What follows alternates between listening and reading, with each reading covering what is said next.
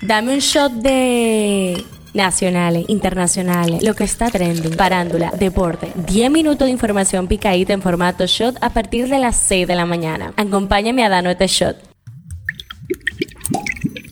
Hello, habemos fin de semana y casi casi momento. ¿Qué? Hoy es viernes 12 de diciembre y esto es el Show Diario. Soy Gabriela de la Hoy. Aquí te actualizamos con todas las noticias para cerrar la semana como es. El tema que está caliente aquí, Dios los crea y el diablo los junta, o algo así. En un video dado a conocer este jueves, se observa al cantante urbano Honguito Uay y al inversionista piramidal Wilkin García, Mantequilla, en total chercha en una prisión del Palacio de Justicia del Distrito Nacional, donde ambos están detenidos, uno por supuestamente causar la muerte de una persona en una accidente de tránsito y otro por presuntamente estafar a cientos de personas en un negocio estilo Ponzi. El tema que está caliente allá. Estamos brillando a nivel internacional, pero no por nada lindo. El periódico canadiense National Post acusó al senador de San Juan de la Maguana, Félix Bautista, de bloquear las operaciones de exploración de la minera canadiense Gold Quest. A través de un artículo publicado este miércoles, el medio señala al senador Félix Bautista como uno de los individuos más corruptos del mundo, que encabeza marchas y protestas en contra de la minera junto a líderes locales. La publicación destaca que después de siete años y una inversión de 44 millones de dólares, la empresa Gold Quest sigue esperando respuesta. Además de que dos presidentes dominicanos consecutivos, en referencia a Danilo Medina y Luis Abinader, han dejado languidecer el proyecto minero. Esto es lo que está trending. El cantante puertorriqueño Bad Bunny fue nombrado como el artista más escuchado a nivel global a través de la plataforma digital Spotify por tercer año consecutivo y para agradecerlo, no olvidó hacer un guiño a la República Dominicana, mencionando a una de sus figuras de humor más populares. En un video publicitario, el artista recibe llamadas en idiomas diferentes, resaltando el alcance del éxito de su disco y en la grabación, el puertorriqueño menciona al famoso humorista dominicano Fausto Mata, Boca de Piano. Las autoridades de Haití transmitieron a República Dominicana que la deportación masiva de sus ciudadanos contribuye al deterioro de las relaciones entre los dos países, según un comunicado del gobierno. La Policía Metropolitana de Bogotá informó este miércoles que logró recuperar una computadora, Mac y un iPhone del cantante Juan Luis Guerra. En las efemérides, cada 2 de diciembre el aceite y el sartén son los grandes protagonistas de este día tan peculiar. Hoy se celebra el Día Mundial de las Frituras. Hablando un poco de salud. Ante el incremento que está teniendo la presencia del COVID-19, así como de influenza y otros virus respiratorios, la cercanía de las fiestas navideñas, cuando por lo general se hacen encuentros sociales y familiares, las autoridades del Ministerio de Salud Pública exhortaron a la población a retomar el uso de las mascarillas. Por su parte, Perú declaró la emergencia sanitaria a nivel nacional por 90 días tras confirmarse casos de influenza aviar H5N1 en aves de corral criados en granjas. Un shot deportivo. El centro de los Boston Celtics, Al Horford, acordó una extensión de contrato por dos años y 20 millones de dólares que lo vincula a la franquicia hasta su cumpleaños número 39 en el 2025. Los resultados de la jornada de ayer de Qatar, Japón, Alemania y Marruecos lograron victorias mientras que Croacia empató con Bélgica. Pasa en TNT Pasa en el mundo. El jefe del Mundial de Qatar, Hassan Al-Tawadi, dijo a Piers Morgan que entre 400 y 500 trabajadores migrantes han muerto como resultado del trabajo realizado en proyectos relacionados con el torneo. En la farándula, el álbum Llegó el Domi del artista urbano Kiko el Crazy ganó la posición número 55 de los 100 mejores álbumes del 2022 de la revista Rolling Stone. Estreno del día. Netflix anunció el estreno de series y películas que formarán parte de un amplio catálogo para el último mes del año. Entre las más esperadas se encuentra la serie Emily en París, la cual llegará el próximo 23 de diciembre con su tercera temporada.